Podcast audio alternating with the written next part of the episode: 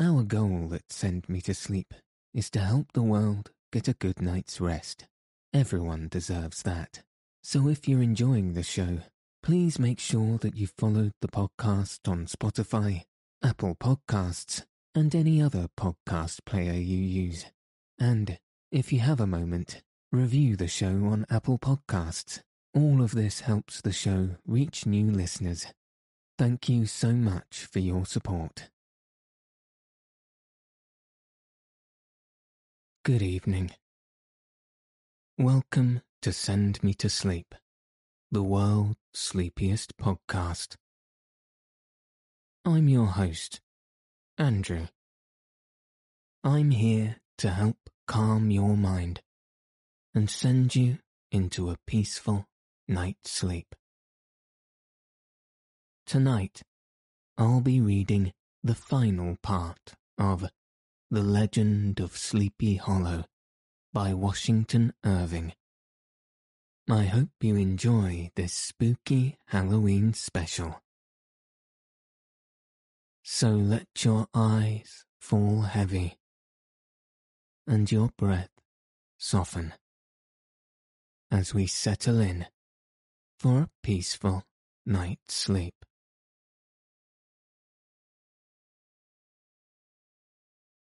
All was now bustle and hubbub in the late, quiet schoolroom. The scholars were hurried through their lessons without stopping at trifles.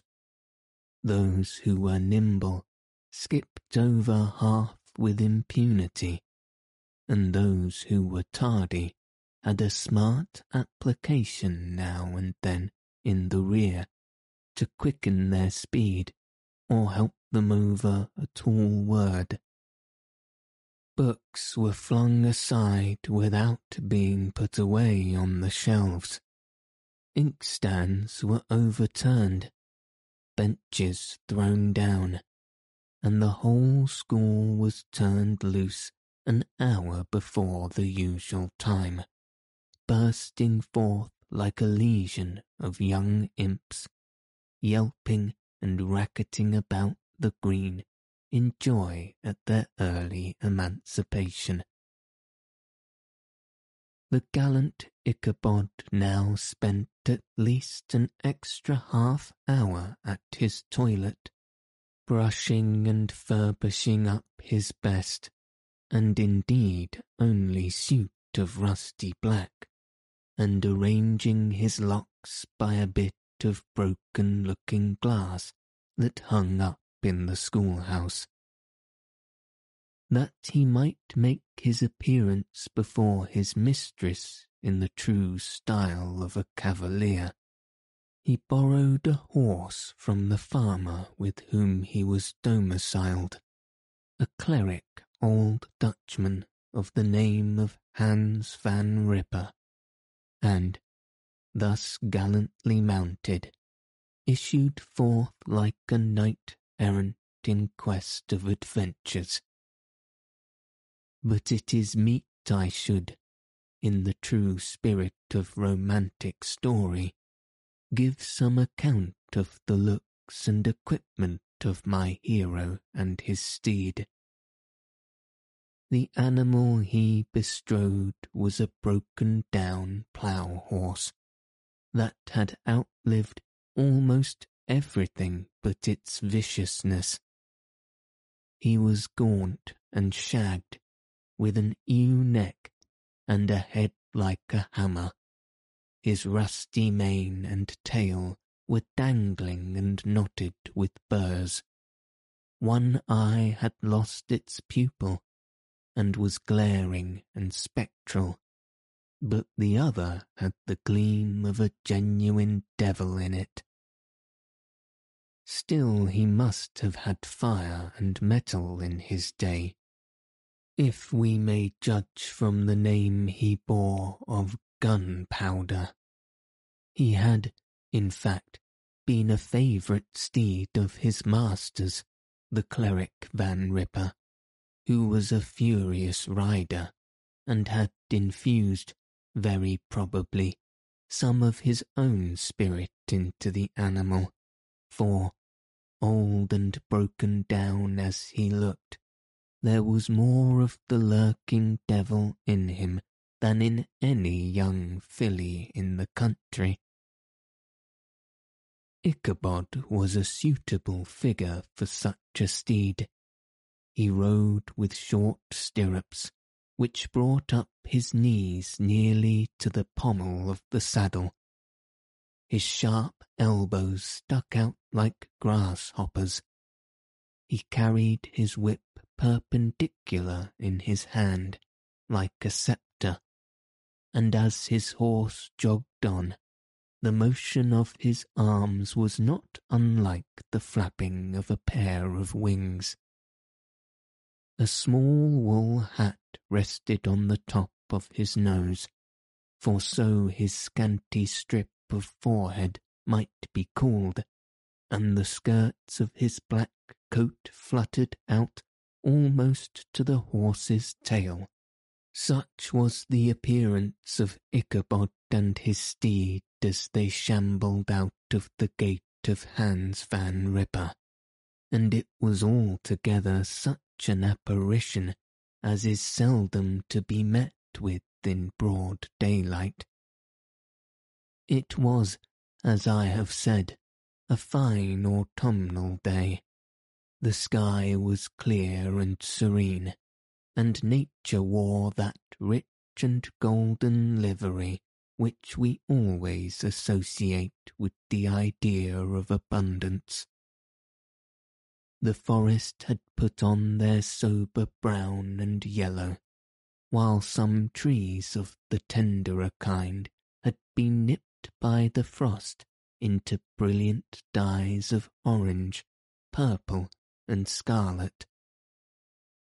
Streaming files of wild ducks began to make their appearance high in the air. The bark of the squirrel might be heard from the groves of beech and hickory nuts, and the pensive whistle of the quail at intervals from the neighbouring stubble field.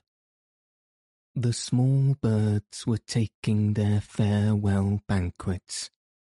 In the fullness of their revelry, they fluttered, chirping and frolicking from bush to bush and tree to tree, capricious from the very profusion and variety around them.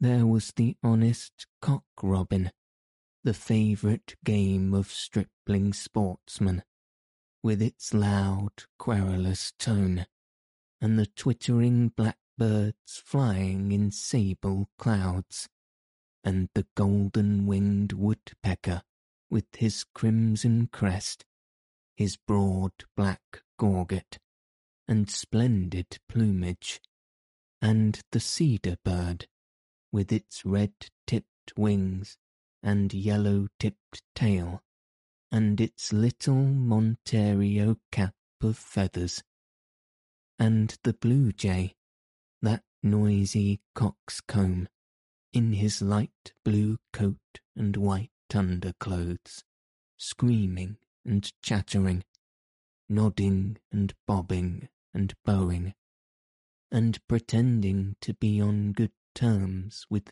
every songster of the grove. As Ichabod jogged slowly on his way, his eye, ever open to every symptom of culinary abundance, ranged with delight over the treasures of jolly autumn. On all sides he beheld vast stores of apples, some hanging in oppressive opulence on the trees, some gathered into baskets and barrels for market, others heaped up in rich piles for the cider press. Farther on he beheld great fields of Indian corn, with its golden ears peeping from their leafy coverts, and holding out the promise of cakes and hasty pudding and the yellow pumpkins lying beneath them, turning up their fair round bellies to the sun, and giving ample prospects of the most luxurious of pies. And anon he passed the fragrant buckwheat fields, breathing the odour of the beehive. And as he beheld them, soft anticipation stole over his mind of dainty slapjacks, well buttered and garnished with honey or treacle by the delicate little dimpled hand of Katrina Van Tassel. Thus feeding his mind with many sweet thoughts and sugared suppositions, he journeyed along the sides of a range of hills which looked out upon some of the goodliest scenes of the mighty Hudson. The sun gradually wheeled his broad disk down into the west. The wide bosom of the Tappan Zee lay motionless and glassy, excepting that here and there a gentle undulation waved and prolonged the blue shadow of the distant mountain. A few amber clouds floated in the sky, without a breath of air to move them. The horizon was of a fine golden tint, changing gradually into a pure apple green, and from that into the deep blue of the mid-heaven. A slanting ray lingered on the woody crests of the precipices that overhung some parts of the river, giving greater depth to the dark grey and purple of their rocky sides. A sloop was loitering in the distance, drooping slowly down with the tide, her sail hanging uselessly against the mast, and as the reflection of the sky gleamed along the still water, it seemed as if the vessel was suspended in the air. It was towards evening that Ichabod arrived at the castle of the Heer Van Tassel, which he found thronged with the pride and flower of the adjacent country. Old farmers, a spare leathern-faced race, in homespun coats and breeches, blue stockings, huge shoes, and magnificent pewter buckles. Their brisk, withered little dames, in close-crimped caps, long-waisted short gowns, homespun petticoats with scissors and pin-cushions, and strange calico pockets hanging on the outside.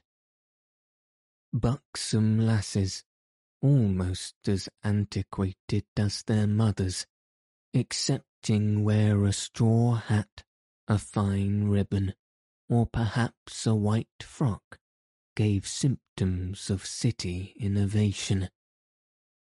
The sons, in short square-skirted coats, with rows of stupendous brass buttons, and their hair generally queued in the fashion of the times, especially if they could procure an eel skin for the purpose, it being esteemed throughout the country as a potent nourisher and strengthener of the hair.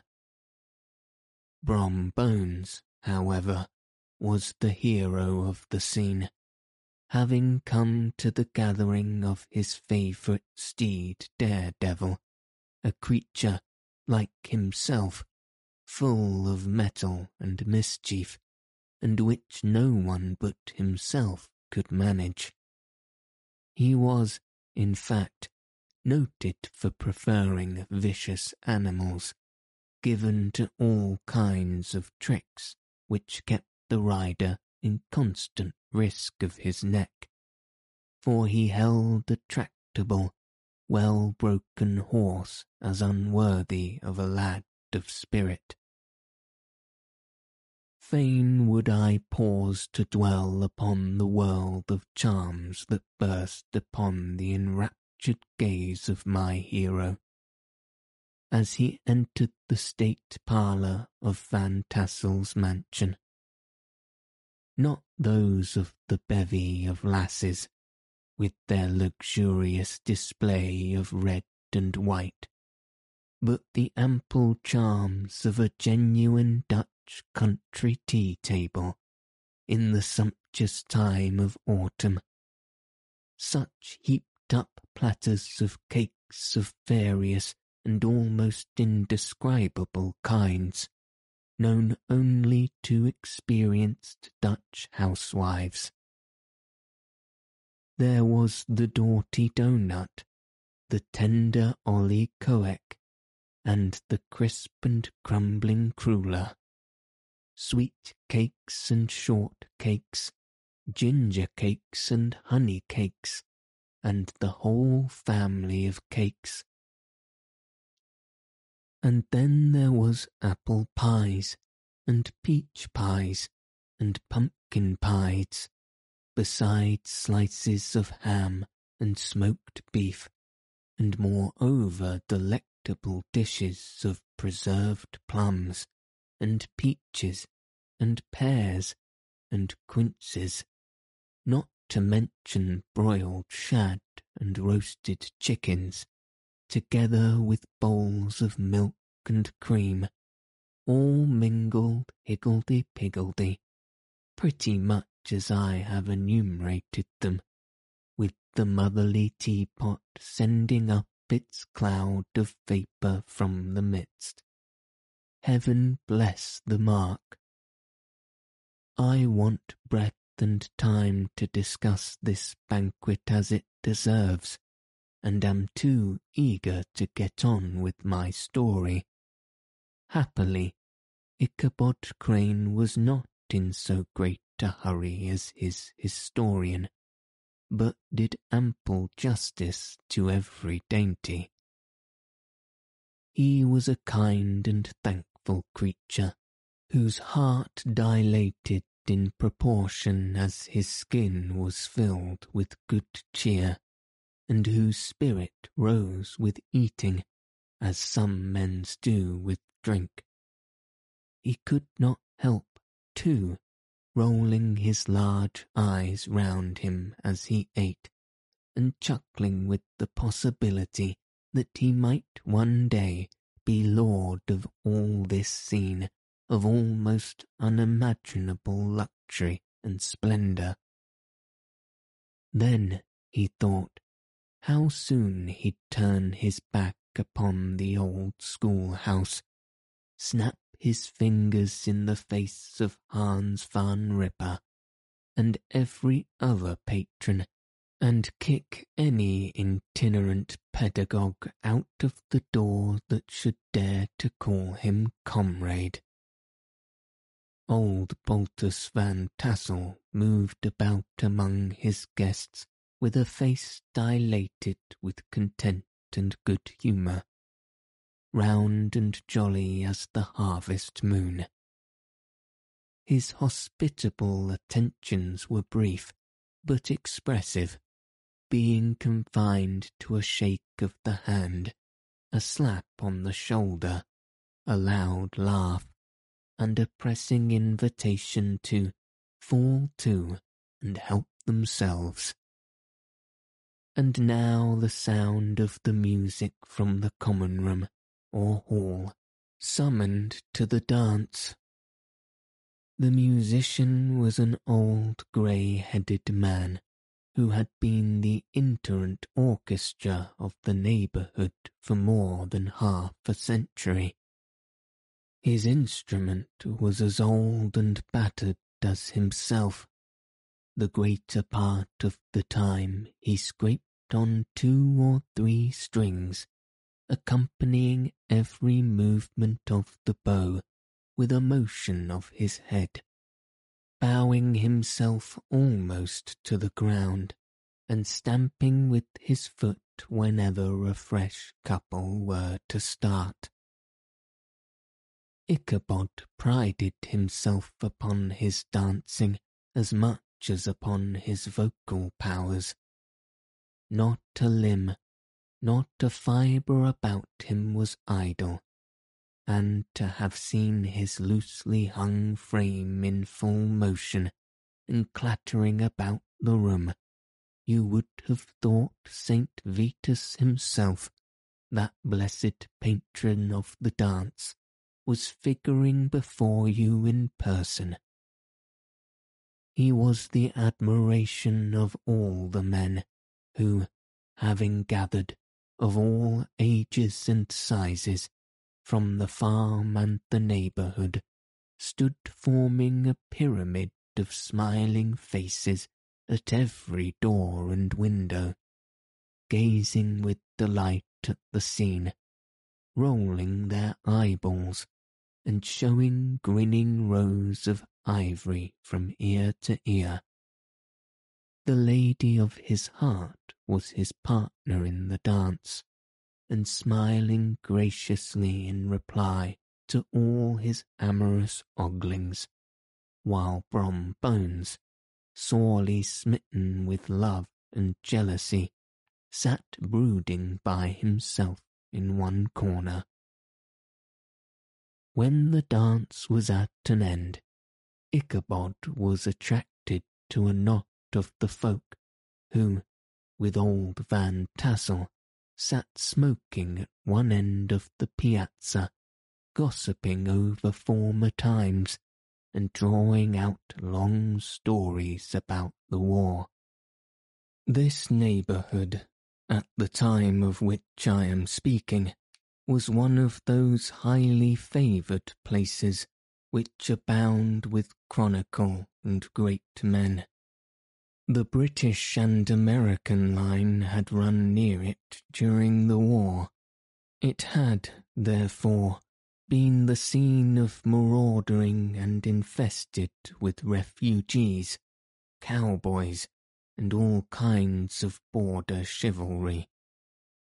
Just sufficient time had elapsed to enable each storyteller to dress up his tale with a little becoming fiction, and, in indistinctness of his recollection, to make himself the hero of every exploit.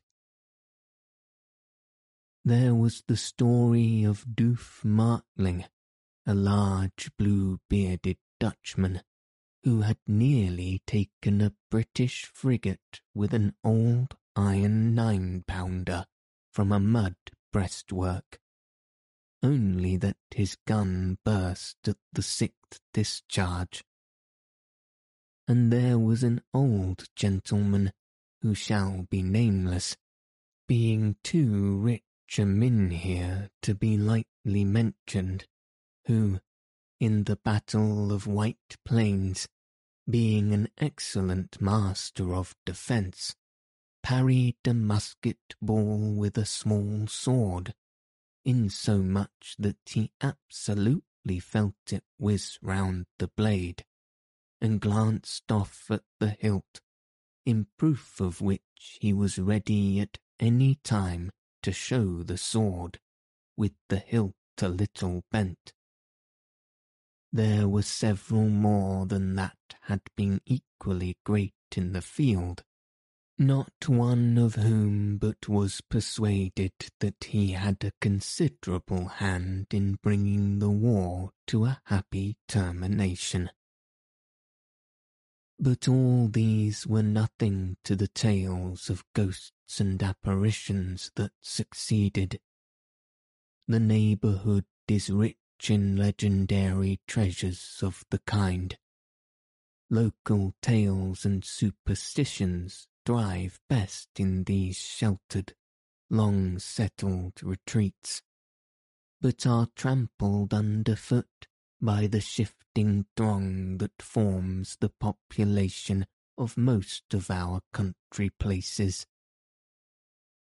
Besides, there is no encouragement for ghosts in most of our villages, for they have scarcely had time to finish their first nap and turn themselves in their graves before their surviving friends have travelled away from the neighbourhood, so that when they turn out at night to walk their rounds, they have no acquaintance left to call upon. This is perhaps the reason why we so seldom hear of ghosts, except in our long established Dutch communities. The intermediate cause, however, of the prevalence of supernatural stories in these parts was doubtless owing to the vicinity of Sleepy Hollow.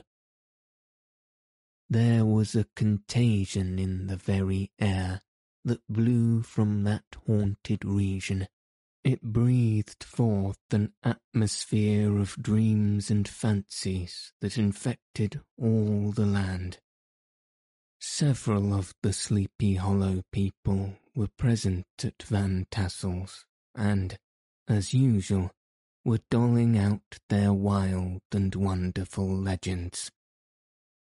Many dismal tales were told about funeral trains and mourning cries and wails heard and seen about the great tree where the unfortunate Major Andre was taken, and which stood in the neighbourhood. Some mention was made also of the woman in white that haunted the dark glen at Raven Rock, and was often heard to shriek on winter nights before a storm, having perished there in the snow.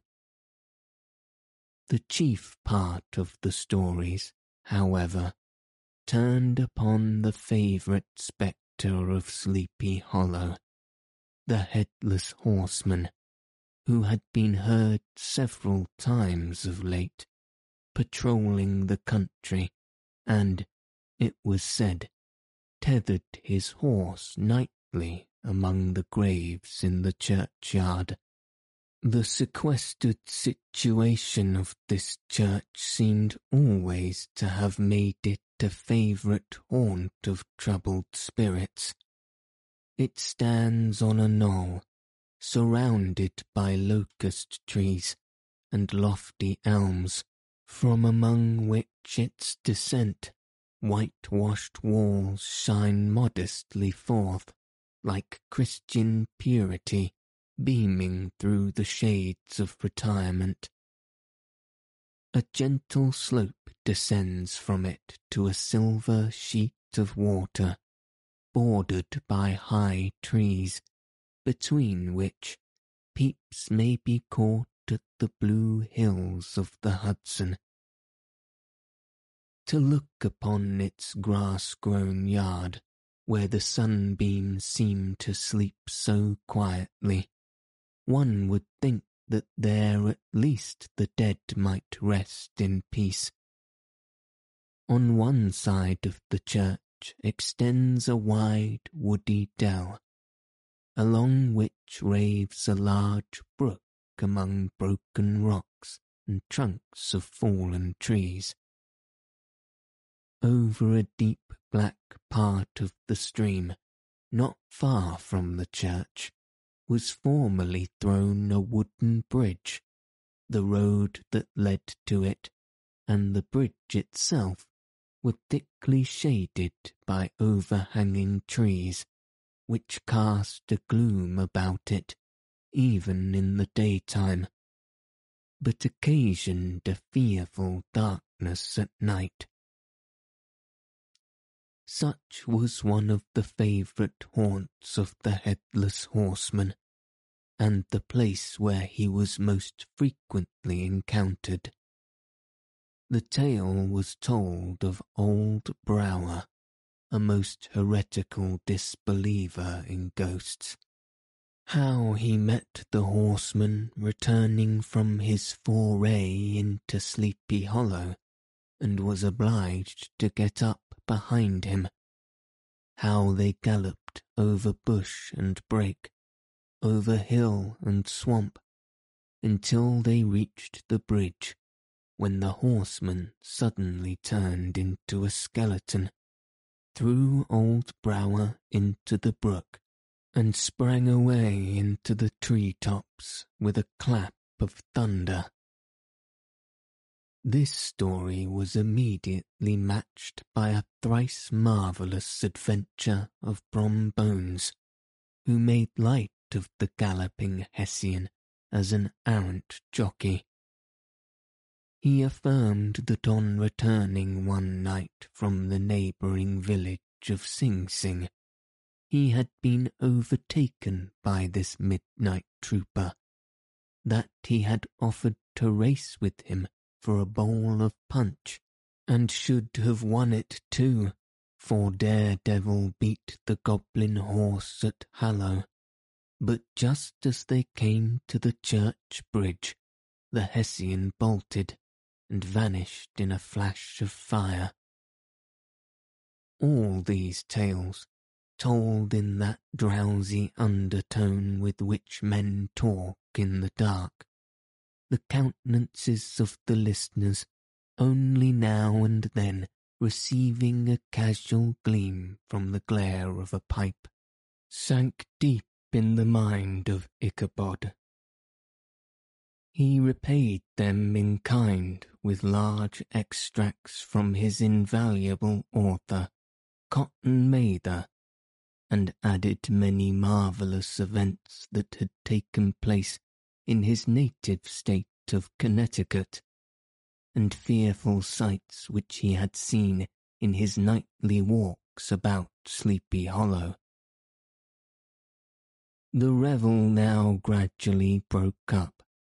The old farmers gathered together their families in their wagons, and were heard for some time rattling along the hollow roads and over the distant hills. Some of the damsels mounted on pillions behind their favourite swains, and their light-hearted laughter, mingling with the clatter of hoofs, echoed along the silent woodlands, sounding fainter and fainter until they gradually died away. And the late scene of noise and frolic was all silent and deserted. Ichabod only lingered behind, according to the custom of country lovers, to have a tete-a-tete with his heiress, fully convinced that he was now on the high road to success. What passed at this interview I will not pretend to say, for in fact I do not know. Something, however, I fear me, must have gone wrong, for he certainly sallied forth, after no very great interval, with an air quite desolate and chapfallen. Could that girl have been playing off any of her tricks? Was her encouragement of the poor pedagogue all a mere sham to secure her of his rival. Heaven only knows, not I. Let it suffice to say, Ichabod stole forth with the air of one who had been sacking a hen roost rather than a fair lady's heart. Without looking to the right or left to notice the scene of rural wealth, on which he had so often gloated, he went straight to the stable, and with several hearty cuffs and kicks, roused his steed most uncourteously from the comfortable quarters in which he was soundly sleeping, dreaming of mountains of corn and oats and whole valleys of timothy clover it was the very witching time of night that Ichabod, heavy-hearted and crestfallen, pursued his travels homeward. along the sides of the lofty hills which rise above Tarrytown, and which he had traversed so cheerily in the afternoon. The hour was as dismal as himself. Far below him, the Tappan Zee spread its dusky and indistinct waste of waters, with here and there the tall mast of a sloop riding quietly at anchor under the land. In the dead hush of midnight, he could even hear the barking of the watchdog from the opposite shore of the Hudson, but it was so vague and faint as only to give an idea of his distance from this faithful companion of man. Now and then, too, the long-drawn crowing of a cock, accidentally awakened, would sound far, far off from some farmhouse away among the hills. But it was like a dreaming sound in his ear. No signs of life occurred near him, but occasionally the melancholy chirp of a cricket, or perhaps the guttural twang of a bullfrog from a neighbouring marsh, as if sleeping uncomfortably and turning suddenly in his bed. All the stories of ghosts and goblins that he had heard in the afternoon now came crowding upon his recollection. The night grew darker and darker. The stars seemed to sink deeper in the sky, and driving clouds occasionally hid them from his sight. He had never felt so lonely and dismal. He was, moreover, approaching the very place where many of the scenes of the ghost stories had been laid. In the centre of the road stood an enormous tulip tree, which towered like a giant above all the other trees of the neighbourhood and formed a kind of landmark. Its limbs were gnarled and fantastic, large enough to form trunks for ordinary trees, twisted down almost to the earth and rising again into the air. It was connected with the tragical story of the unfortunate Andre, who had been taken prisoner hard by and was universally known by the name of Major Andre's tree. The common people regarded it with a mixture of respect and superstition, partly out of sympathy for the fate of its ill-starred namesake, and partly from the tales of strange sights and doleful lamentation told concerning it. As Ichabod approached this fearful tree, he began to whistle. He thought his whistle was answered. It was but a blast sweeping sharply through the dry branches. As he approached a little nearer, he thought he saw something white hanging in the midst of the tree. He paused and ceased whistling, but, on looking more narrowly, perceived that it was a place where the tree had been scathed by lightning, and the white wood laid bare. Suddenly he heard a groan, his teeth chattered, and his knees smote against the saddle. It was but the rubbing of one huge bough upon the other, as they were swayed about by the breeze. He passed the tree in safety, but new perils lay before him. About two hundred yards from the tree, a small brook crossed the road, and ran into a marshy and thickly wooded glen known by the name of Wiley's Swamp. a few rough logs lay side by side, served for a bridge over this stream. On that side of the road, where the brook entered the wood, a group of oaks and chestnuts, matted thick with wild grapevines, threw a cavernous gloom over it. To pass this bridge was the severest trial. It was at this identical spot that the unfortunate Andre was captured, and under the covert of those chestnuts and vines were the sturdy yeomen concealed who surprised him. This has ever since been considered a haunted stream, and fearful are the feelings of the schoolboy who has to pass it alone after dark.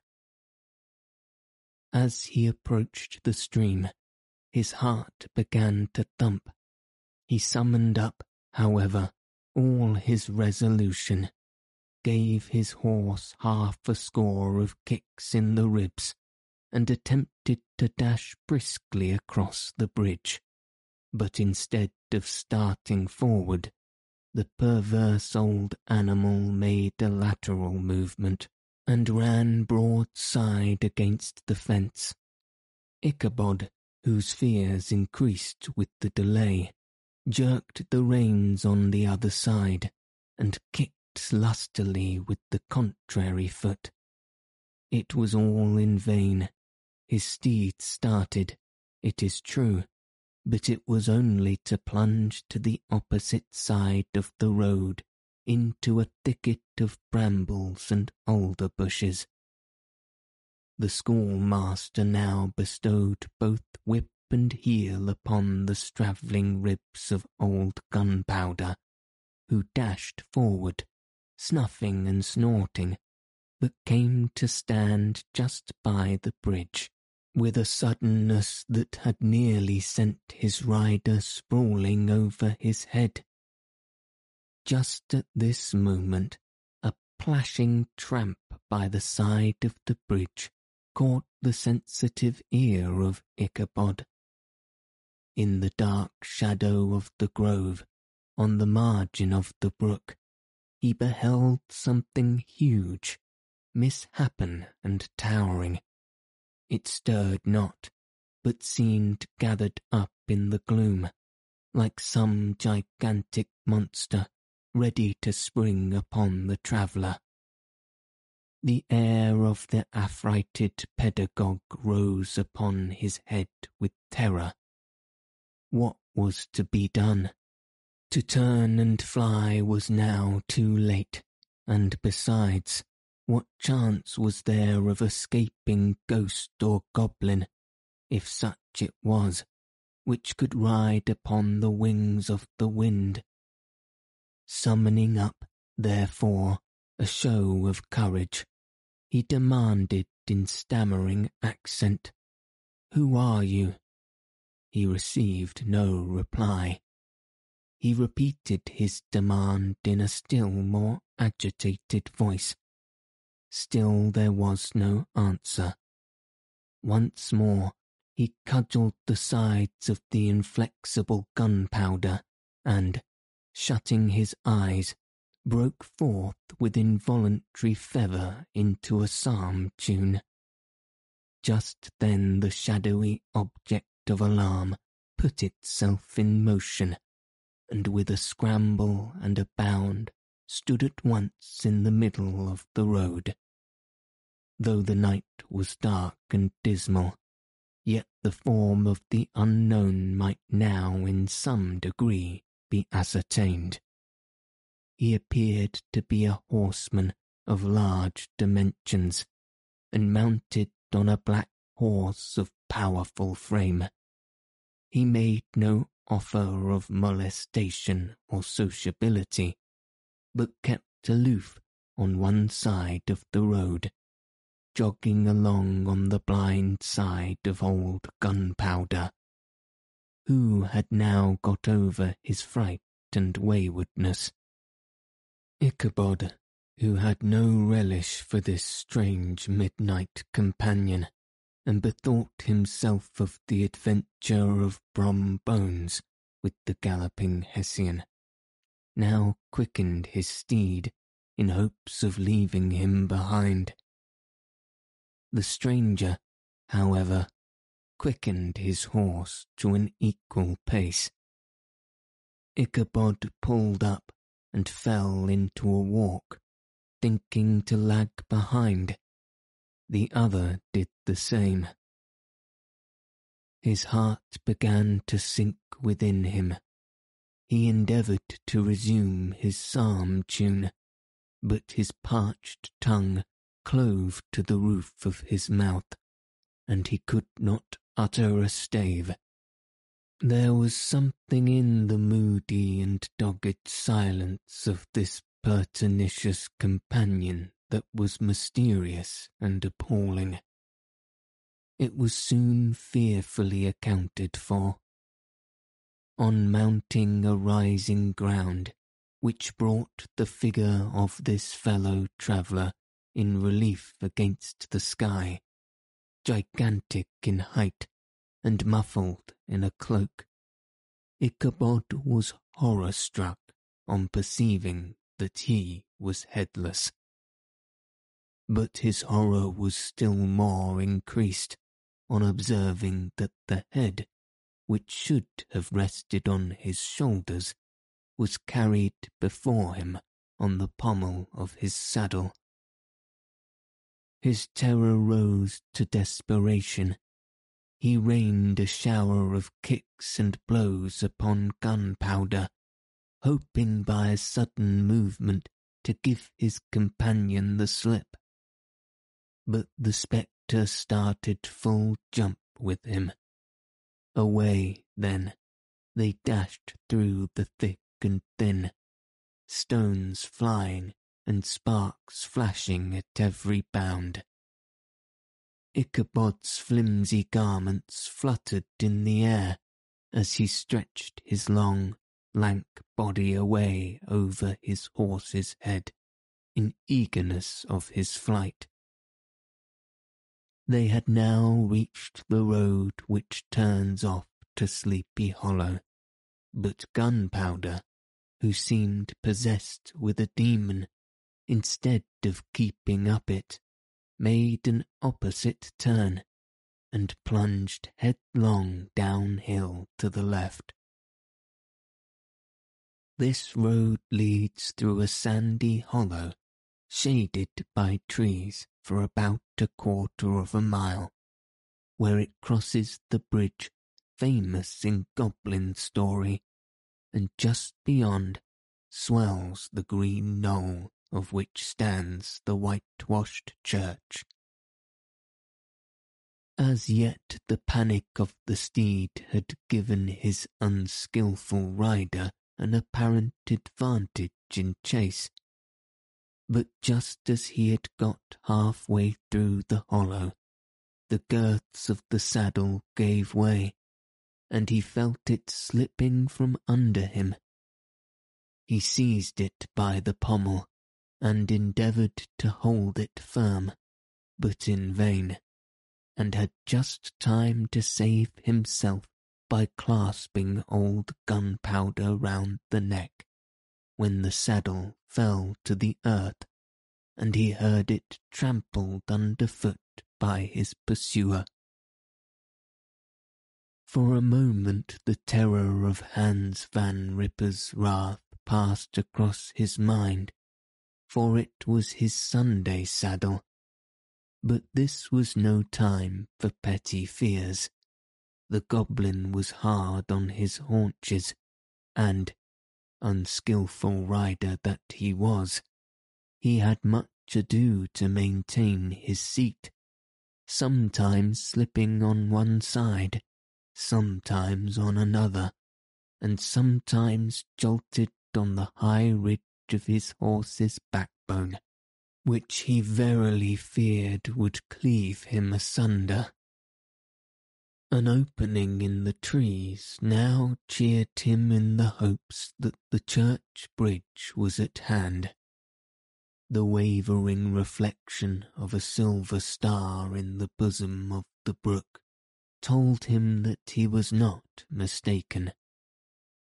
He saw the walls of the church dimly glaring under the trees beyond.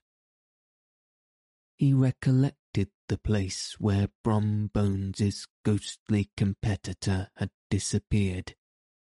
If I can but reach that bridge, thought Ichabod, I am safe.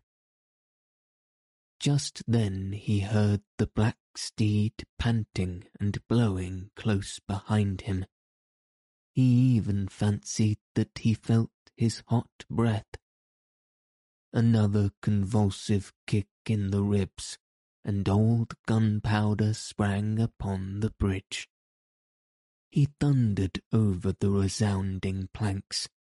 He gained the opposite side, and now Ichabod cast a look behind to see if his pursuer should vanish, according to rule, in a flash of fire and brimstone. Just then he saw the goblin rising in his stirrups, and in the very act of hurling his head at him. Ichabod endeavoured to dodge the horrible missile, but too late. It encountered his cranium with a tremendous crash. He was tumbled headlong into the dust, and Gunpowder, the black steed, and the goblin rider passed by like a whirlwind. The next morning the old horse was found without his saddle, and with the bridle under his feet, soberly cropping the grass at his master's gate. Ichabod did not make his appearance at breakfast. Dinner hour came, but no Ichabod. The boys assembled at the schoolhouse and strolled idly about the banks of the brook, but no schoolmaster. Hans Van Ripper now began to feel some uneasiness about the fate of poor Ichabod and his saddle. An inquiry was set on foot, and after diligent investigation, they came upon his traces in one part of the road leading to the church was found the saddle, trampled in the dirt. The tracks of the horse's hoofs deeply dented in the road, and evidently at furious speed, were traced to the bridge, beyond which, on the bank of a broad part of the brook, where the water ran deep and black, was found the hat of the unfortunate Ichabod, and close beside it a shattered pumpkin. The brook was searched, but the body of the schoolmaster was not to be discovered. Hans van Ripper, as executor of his estate, examined the bundle which contained all his worldly effects. They consisted of two shirts and a half, two socks for the neck, a pair of two of worsened stockings, an old pair of corduroy small clothes, a rusty razor, a book of psalm tunes full of dog ears, and a broken pitch pipe. As to the books and furniture of the schoolhouse, they belonged to the community, excepting Cotton Mather's History of Witchcraft, a New England almanac, and a book of dreams and fortune telling, in which last was a sheet of foolscap much scribbled and blotted in several fruitless attempts to make a copy of verses in honour of the heiress of Van Tassel. These magic books and the poetic scroll were forthwith consigned to the flames by Hans van Ripper, who, from that time forward, determined to send his children no more to school. Observing that he never knew any good to come of this same reading and writing. Whatever money the schoolmaster possessed, and he had received his quarter's pay by a day or two before, he must have had about his person at the time of his disappearance. The mysterious event caused much speculation at the church on the following Sunday. Knots of gazers and gossips were collected in the churchyard, at the bridge, and at the spot where the hat and pumpkin had been found. The stories of Brouwer, of Bones, and a whole budget of others were called to mind, and when they had diligently considered them all, and compared them with the symptoms of the present case, they shook their heads and came to the conclusion that Ichabod had been carried off by the galloping Hessian. As he was a bachelor and in nobody's debt, Nobody troubled his head any more about him. The school was removed to a different quarter of the hollow, and another pedagogue reigned in his stead. It is true, an old farmer, who had been down to New York on a visit several years after, and from whom this account of the ghostly adventure was received, brought home the intelligence that Ichabod Crane was still alive, that he had left the neighbourhood partly through fear of the goblin and Hans Van Ripper, and partly in mortification at having been suddenly dismissed by the heiress that he had changed his quarters to a distant part of the country, had kept school and studied law at the same time, had been admitted to the bar, turned politician, electioneered, written for the newspapers, and finally had been made a justice of the ten pound court. Brom Bones, too, who, shortly after his rival's disappearance, conducted the blooming Katrina in triumph to the altar, was observed to look exceedingly knowing whenever the story of Ichabod was related, and always burst into a hearty laugh at the mention of the pumpkin, which led some to suspect that he knew more about the matter than he chose to tell. The old country wives, however, who are the best judges of these matters, maintain to this day that Ichabod was spirited away by supernatural means, and it is a favourite story often told about the neighbourhood round the winter evening fire. The bridge became more than ever an object of superstitious awe, and that may be the reason why the road has been altered of late years, so as to approach the church by the border of the mill pond. The schoolhouse being deserted soon fell to decay, and was reported to be haunted by the ghost of the unfortunate pedagogue and the ploughboy, loitering homeward of a still summer evening, has often fancied his voice at a distance, chanting a melancholy psalm tune among the tranquil solitudes of Sleepy Hollow.